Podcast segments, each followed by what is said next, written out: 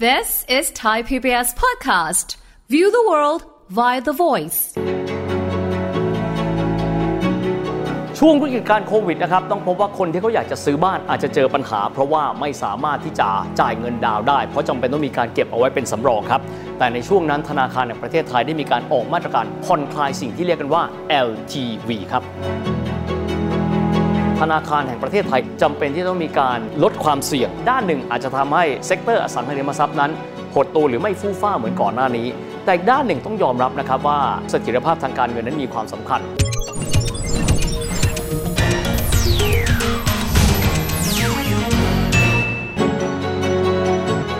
วัสดีครับท่านผู้ชมครับ ยินดีต้อนรับเข้าสู่รายการเศรษฐกิจติดบ้านนะครับ วันนี้เราจะคุยกันถึงเรื่องของการซื้อบ้านซื้อช่องกันหน่อยนะครับในช่วง 2 ปีที่ผ่านมาหลายท่านจะบอกว่าเวลาในการที่เราจะเดินหน้าซื้อบ้านโดยเฉพาะยิ่งเลย ถ้าเกิดเป็นบ้านหลังแรกเนี่ยเราจะค่อนข้างสบายหน่อยครับเพราะว่า ทางภาครัฐเองนะครับโดยเฉพาะยิ่งเลยธนาคารแห่งประเทศไทยเขามีการผ่อนคลายมาตรการที่เขาเรียกว่า LTV เดี๋ยวค่อยไปดูนะครับว่า LTV คืออะไรแต่บอกก่อนว่ามันไม่ใช่โทรทัศน์นะครับโดยที่มาตรการนี้เนี่ยนะครับก็จะทำให้คนที่ซื้อบ้านหลังที่1นะครับแล้วก็หลังที่ 2 ที่มีมูลค่าไม่เกิน 10 ล้านบาทนี้เนี่ยสามารถที่จะซื้อบ้านได้ก็คือกู้เงินได้เต็มจำนวน เช่น กรณีที่เกิดว่าบ้านหลังนี้มีราคา 8 ล้านบาท ก็กู้ได้ 8 ล้านบาทเลย แบบนี้เป็นต้นนะครับหลายท่านอาจจะมีการตั้งคำถามว่าเอ๊ะ แล้วเจ้า LTV นี้เนี่ยมันคืออะไรกันแน่ เดี๋ยววันนี้มาเฉลยและอธิบายให้ฟังกันอย่างง่ายๆนะครับรวมถึงความจำเป็นครับของการที่ธนาคารแห่งประเทศไทยเขาออกมาบอกว่าไม่สามารถที่จะเดินหน้าในการที่จะผ่อนคลายมาตรการนี้ต่อไปได้อะเราเริ่มต้นมันก่อนเลยครับว่า LTV ย้ำมันไม่ได้เกี่ยวข้องอะไรกับโทรทัศน์นะครับ LTV ก็คือ loan to value ratio เป็นภาษาอังกฤษก่อนนะครับ มีความหมายว่าถ้าหากว่าเราจะเราจะกู้ยืมเงินหรือว่าโลน ก็จะต้องมีการกำหนดเอาไว้ว่า เราสามารถที่จะกู้เงินเนี่ยได้เป็นกี่เปอร์เซ็นต์ของราคาบ้าน เช่น สมมุติราคาบ้าน 2 ล้านบาทนะครับถ้ามาตรการตรงนี้เขาบอกว่าท่านสามารถกู้ได้ 90%ก็มีความหมายว่าเขาจะให้เงินกู้กับท่านเนี่ยหนึ่งล้านแปดแสนบาท และท่านก็จะต้องมีการวางเงินดาวเนี่ยสองแสนบาทด้วยกันอะมาแบบนี้ท่านจะถามว่า ก็ให้กู้เต็มจำนวนไปเลยดีอีกแค่ 10%มันจะเป็นอะไรไปนะครับหลักๆ เลยการที่จะต้องมีการกำหนดในส่วนนี้ที่บอกว่าจำเป็นต้องมีการให้วางเงินดาวเพื่ออะไรครับเพื่อเป็นการลดความเสี่ยงครับต่อบรรดาเจ้าหนี้ก็คือสถาบันการเงินที่ให้สินเชื่อกับคนที่เข้ามารับบริการนะครับถามว่าสาเหตุเพราะอะไรนะครับเพื่อเป็นการย้ำให้มั่นใจครับว่าคนที่จะเดินหน้าเข้ามาแล้วซื้อบ้านเพื่อที่จะไปอยู่อาศัยนี้เนี่ยอย่างน้อยที่สุดมีหลักประกันเอาไว้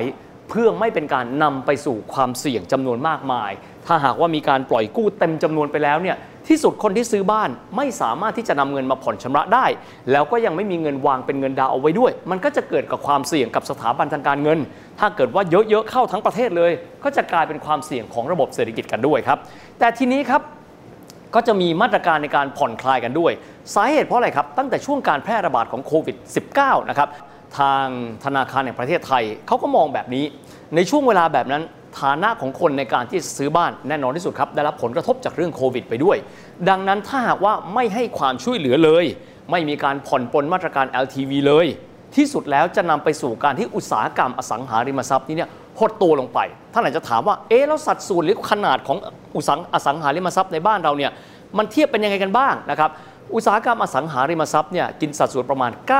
9.8%ของขนาดเศรษฐกิจของประเทศ เศรษฐกิจของประเทศเราก็ประมาณ 17 ล้านล้านบาทนะครับอสังหาริมทรัพย์ก็เกือบเกือบจะ 10%ก็ประมาณสัก 1.7 ล้านล้านบาท แถมยังมีการจ้างงานสูงประมาณ 2.9 ล้านคนด้วยกัน ถ้าเกิดว่าในช่วงเวลาแบบนั้น คนมีปัญหาไม่สามารถที่จะซื้อบ้านได้ อุตสาหกรรมอสังหาริมทรัพย์ก็ซบเซาไปด้วย คนก็ไม่สามารถที่จะเข้าถึงบ้านได้ด้วย ดังนั้นครับทางธนาคารแห่งประเทศไทยนะครับซึ่งก็ถือว่าเป็นเจ้าภาพในการที่จะกำหนดนโยบายทางการเงิน และนโยบายดอกเบี้ย ก็เลยบอกแบบนี้แล้วกัน เราผ่อนปลนลงไปนะครับมาตรการในการผ่อนปลนก็จะมีอยู่หลายระลอกด้วยกันนะครับแต่หลักการก็คือว่าใครก็ตามที่ซื้อบ้านหลังที่ 1 ก่อน หลังที่ 1 แปลว่าอะไรครับเอาไปอยู่อาศัยจริงนะฮะหลังที่ 1 มูลค่าไม่เกิน 10 ล้านบาท ก็สามารถที่จะ กู้เงินนะครับในการที่จะไปซื้อบ้านตัวเองได้ เต็มจำนวน เต็มจำนวนก็คือสมมุติว่าบ้านหลังนี้ราคา 3 ล้านบาท 4 ล้านบาท กู้ได้เต็มจำนวนเลย จากนั้นก็จะไปตกลงนะครับกับบรรดาเจ้าหนี้ค่ะเช่น กรณีของสถาบันการเงินกันด้วย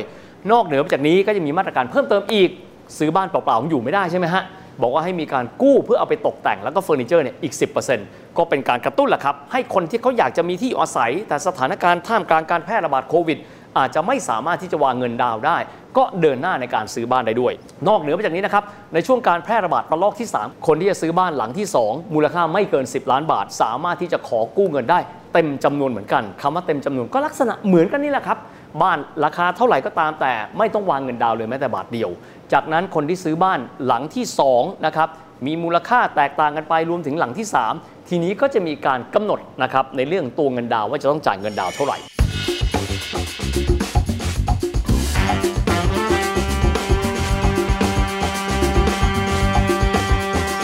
นี้แน่นอนครับ มันส่งผลทำให้อุตสาหกรรมอสังหาริมทรัพย์กระตื้องขึ้น เพราะคนถือว่าต้นทุนทางการเงินของตัวเอง การเข้าถึงนะครับสินเชื่อบ้านก็ง่ายขึ้น เพราะว่าไม่จำเป็นต้องมีการวางดาวกันแล้ว ทีนี้ครับพอปีนี้เศรษฐกิจเริ่มต้นฟื้นตัวขึ้นมาทีละน้อยแล้วนะครับทางธนาคารแห่งประเทศไทยก็เลยได้มีการพิจารณาเมื่อไม่นานมานี้ว่ามาตรการนี้คงจะไม่จำเป็นต้องผ่อนปรนอีกต่อไปแล้ว ทางธนาคารแห่งประเทศไทยก็เลยได้มีการพิจารณาว่าเรากลับมาใช้มาตรการเดิมดีกว่าไหม มาตรการเดิมก็คือว่าให้คนที่กำลังจะเดินหน้าซื้อบ้าน โดยเฉพาะยิ่งเลย หลังที่ 2จำเป็นต้องมีการวางเงินดาว จากนั้นหลังที่ 3 หรือใครก็ตามแต่ที่จะซื้อบ้านที่มีมูลค่าเกิน 10 ล้านบาท ถ้าเป็นหลังที่ 2 ต่อไปเนี่ยจำเป็นต้องมีการวางเงินดาว ก็ง่ายๆเลยอาจจะเข้าถึงได้ยากขึ้นถ้าหลายคนอาจจะตั้งคำถามว่าทำไปทำไมก็ในเมื่อถ้าเกิดว่าเราจูงใจให้คนมาซื้อบ้าน มันก็จะเป็นสิ่งที่ดีไม่ใช่หรือสาเหตุเป็นแบบนี้ครับ ถ้าหากว่าคนนั้นเดินหน้าเข้าไปซื้อบ้านง่ายเกินไป ลองจินตนาการดู บ้านหลังที่ 2 โดยปกติอาจจะไม่ได้อยู่เองไงครับ ก็จะกลายเป็นสถานการณ์ที่ก็เรียกว่าการซื้อเพื่อเก่งกำไรนะครับสาเหตุเพราะว่าในเมื่อต้นทุนทางการเงิน รวมถึงการเข้าถึงการให้บริการสินเชื่อบ้านมันง่ายขึ้น ถ้าหากว่าเป็นแบบนั้นนะครับก็จะนำไปสู่การที่คนเนี่ยใช้โอกาสทางการเงินในส่วนนี้ ในการที่จะเข้าไปซื้อบ้านหลาย ๆ หลัง ก็เก่งกำไรเกิดขึ้น ถ้าอาจจะถามบอกว่า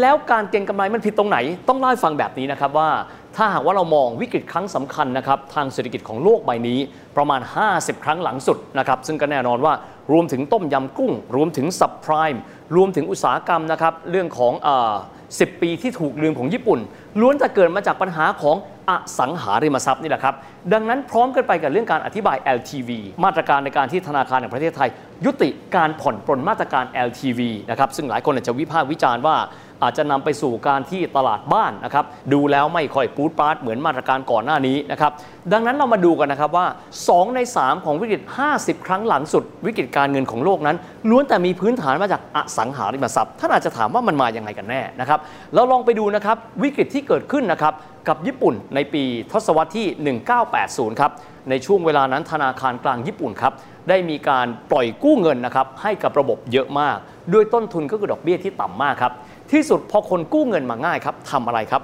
เอาเงินเหล่านั้นครับไปใช้จ่ายในการซื้ออสังหาริมทรัพย์ เพราะว่ามีต้นทุนทางการเงินที่ต่ำซื้อมาเรื่อยๆ เพื่อที่อะไรครับ เพื่อที่ว่าจะได้เก่งกำไร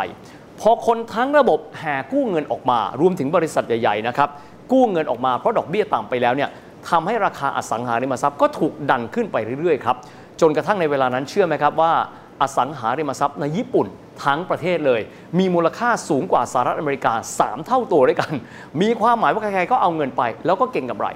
แต่ในเมื่อเก่งกำไรไปแล้วครับ มูลค่าที่แท้จริงของอสังหาริมทรัพย์ มันไม่ได้สูงขนาดนั้นครับ ในที่สุดคือเมื่อคนที่เอาเงินไป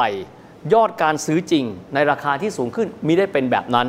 คนก็พากันทิ้งบ้าน เมื่อคนพากันทิ้งบ้านแล้ว ที่สุดราคาบ้านตกต่ำลงมานะครับ ดังนั้นไม่มีเงินเพียงพอในการที่จะไปจ่ายเงินกู้เดิม ก็เลยเกิดสิ่งที่เขาเรียกว่าเครดิตครันช์หรือไม่สามารถที่จะจ่ายเงินกลับเข้าไปสู่ผู้ให้กู้ได้ จนกระทั่งที่สุดแล้วเศรษฐกิจของญี่ปุ่นในเวลานั้น เจอกับปัญหาครับ เพราะในปี 1991 ต้องกลับมาแก้ไขมาตรการ และจากนั้นเป็นเวลา 10 ปี หรือแม้กระทั่ง20 ปี 30 ปี เศรษฐกิจญี่ปุ่นไม่สามารถที่จะเติบโตได้ เหมือนก่อนหน้านั้นอีกต่อไป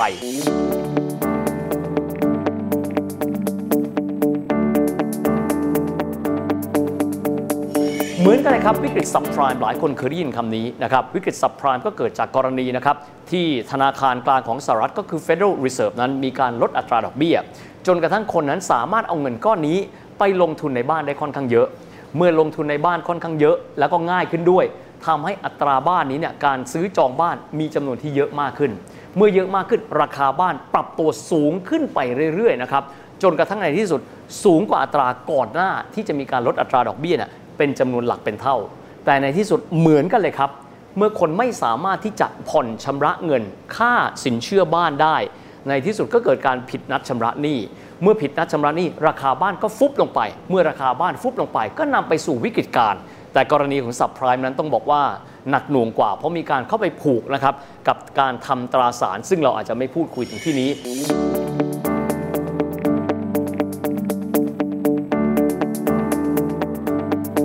แต่ดังที่เห็นว่า 2 ประเทศแล้ว พอคนสามารถเข้าถึงสินเชื่อได้ง่ายขึ้น ซื้อบ้านเก่งกำไร ราคาสูงเกินกว่าที่เป็น จ่ายเงินไม่ได้ ในที่สุดนำไปสู่การที่ราคาบ้านนั้นลดต่ำลง แล้วก็เกิดปัญหาที่เกิดวิกฤตเศรษฐกิจ สภาพคล่องจากการที่เงินนั้น ถูกนำเอาไปใช้ในการเก็งกำไรอสังหาริมทรัพย์ ไม่ต้องอื่นไกลหรอกครับ เรามาดูบ้านเราเองก็เช่นเดียวกันนะครับ วิกฤตเศรษฐกิจขึ้นที่เกิดขึ้นในปี 2540 วิกฤตต้มยำกุ้งครับ ส่วนหนึ่งก็ต้องยอมรับว่าเป็นลักษณะแบบนี้ ประเทศไทยเราสามารถที่จะกู้เงินนะครับจากต่างชาติ อันนี้เป็นอีกหนึ่งตัวแปรหนึ่งเข้ามาได้เยอะครับ เก่งกำไรมาได้ต้นทุนทางการเงินที่ถูกนะครับอัตราแลกเปลี่ยนตอนนั้นนะถูกตรึงเอาไว้นะครับไม่ได้มีการปรับเปลี่ยนได้เขาเรียกว่าเป็น fixed exchange rate ในที่สุดคนเอาเงินมาค่อนข้างเยอะ ลงทุนในอสังหาริมทรัพย์ ราคาสูงขึ้นไป แต่ที่สุดไม่สามารถที่จะผ่อนชำระคืนได้ ในที่สุดบ้านเราก็เกิดปัญหาในการที่เราจะต้องชำระหนี้ต่างประเทศอีก จนกระทั่งนำไปสู่วิกฤตต้มยำกุ้ง ถือว่าเป็นวิกฤตเศรษฐกิจที่ใหญ่โตที่สุดครั้งหนึ่งเลยในประวัติศาสตร์ของบ้านเรา ดังนั้นครับหากว่ามามองในปัจจุบันด้านหนึ่งเลยจะบอกว่าการยุติมาตรการผ่อนคลาย LTV คือมาตรการที่ให้คนนั้นสามารถซื้อบ้านได้ ด้วยเงินดาวที่ไม่มี หรือด้วยการที่ไม่ต้องมีเงินดาว หรือเงินดาวที่ต่ำกว่าในช่วงที่ก่อนเกิดโควิด -19 อาจจะนำไปสู่การที่ตลาดอสังหาริมทรัพย์นี้เนี่ย หดตัวลงไปเล็กน้อย จากปรากฏการณ์ในส่วนนี้ แต่ต้องไม่ลืมนะครับว่าธนาคารแห่งประเทศไทยเองในฐานะขององค์กรที่จะต้องกำกับดูแลเสถียรภาพทางการเงินของประเทศจำเป็นที่ต้องมีการลดความเสี่ยงที่อาจจะเกิดขึ้น หากว่ามีกรณีที่คนนั้นซื้อบ้านใช้สินเชื่อเหล่านี้ ในการที่จะซื้อบ้านซื้ออสังหาริมทรัพย์เพื่อที่จะเก่งกำไรนะครับดังนั้นก็ต้องมองเหรียญสองด้านแหละครับว่าด้านหนึ่งอาจจะทำให้ sector อสังหาริมทรัพย์นั้น หดตัวหรือไม่ฟู่ฟ่าเหมือนก่อนหน้านี้ แต่อีกด้านหนึ่งต้องยอมรับนะครับว่า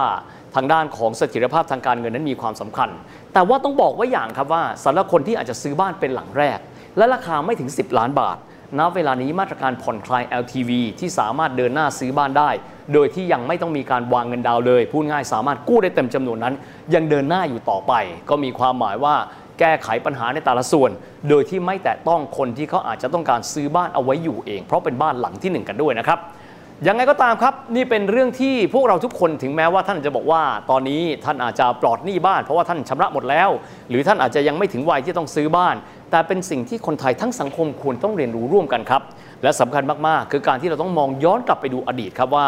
โลกใบนี้เกิดวิกฤตการณ์นะครับทางด้านเศรษฐกิจมาแล้วหลายครั้ง และพบว่า 2 ใน 3 เป็นวิกฤตอันเกิดขึ้นมาครับจากวิกฤตอสังหาริมทรัพย์ ดังนั้นการเรียนรู้ร่วมกันการทำความเข้าใจกับมาตรการต่างๆ ถือเป็นสิ่งที่มีความสำคัญครับของคนทุกคน ซึ่งถือว่าเป็นส่วนหนึ่งของระบบเศรษฐกิจของบ้านเราครับ และนั่นก็เป็นภาพรวมนะครับของรายการเศรษฐกิจติดบ้านของเราในวันนี้นะครับวันนี้เวลาหมดลงแล้วแล้วพบกันใหม่โอกาสหน้า สวัสดีครับ